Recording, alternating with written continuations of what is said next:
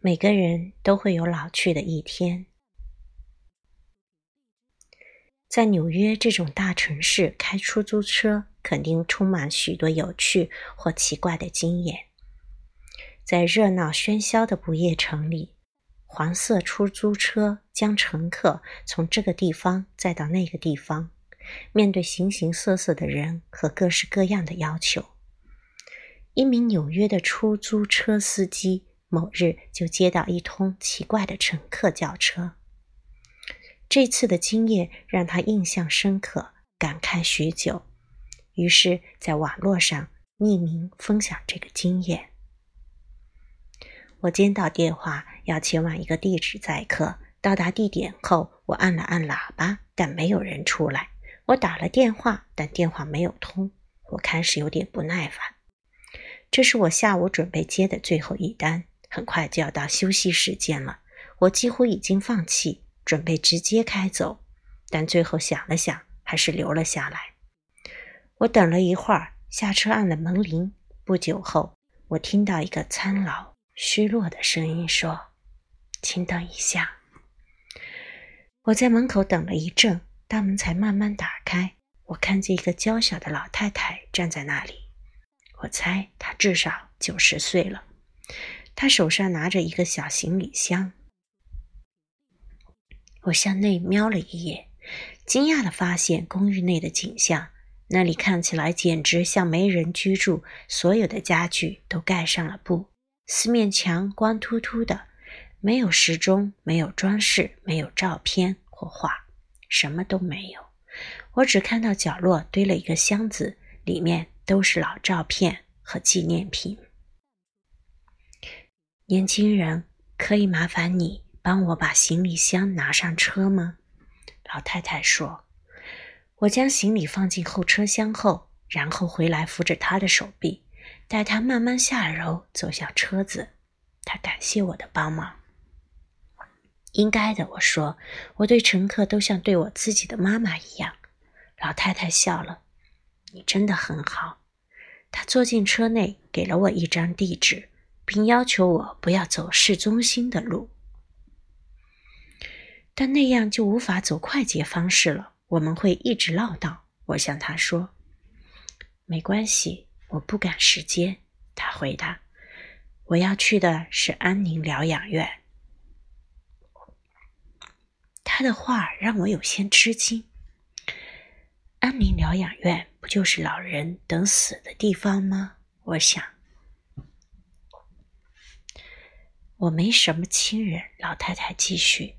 医生说：“我剩下的时间不多了。”那一瞬间，我决定关上里程表。所以我应该怎么走？我问道。结果，接下来的两个小时，我们都在城市近郊穿梭。在车上，他指给我看他曾经坐过的柜台的饭店。我们经过许多不同的地方。她和丈夫早年住过的房子，还有一个她年轻时曾去的舞厅。经过某些街道时，她也会请我开慢点，好奇的从窗户内张望，什么话都没有说。我们几乎唠了整个下午和傍晚，直到老太太终于说：“我累了，我们前往目的地吧。”在开往疗养院的路上，我们一句话都没有说。安宁疗养院比我想象的还小。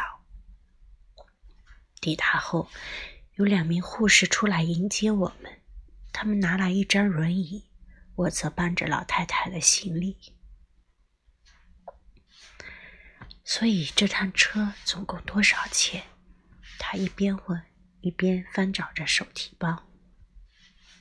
不用钱，我回答。但你也要养家，老太太说。还会有其他乘客的，我笑着对她说。我几乎来不及思考，就给了她一个拥抱。她紧紧抱住我。你让一个人生几乎走到最后几步路的老人感到十分幸福。谢谢你，他红着眼眶说道。我和他握了手道别。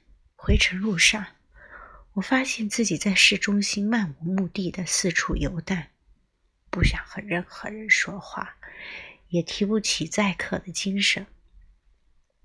我一直思考：如果当初我没等到他，如果那时我找不到人就直接开走了，他该怎么办？现在，当我回想起那一天，我仍然相信我做了重要且正确的决定。我们的生活中总是不停的被忙碌轰炸，我们得做更重要的事情，更快、更有效率。但这位老太太让我真正体认到了那安静有意义的片刻，同时也让我感伤人生最后旅程的那种孤独和怅然。我们必须花时间与自己相处，享受我们的人生。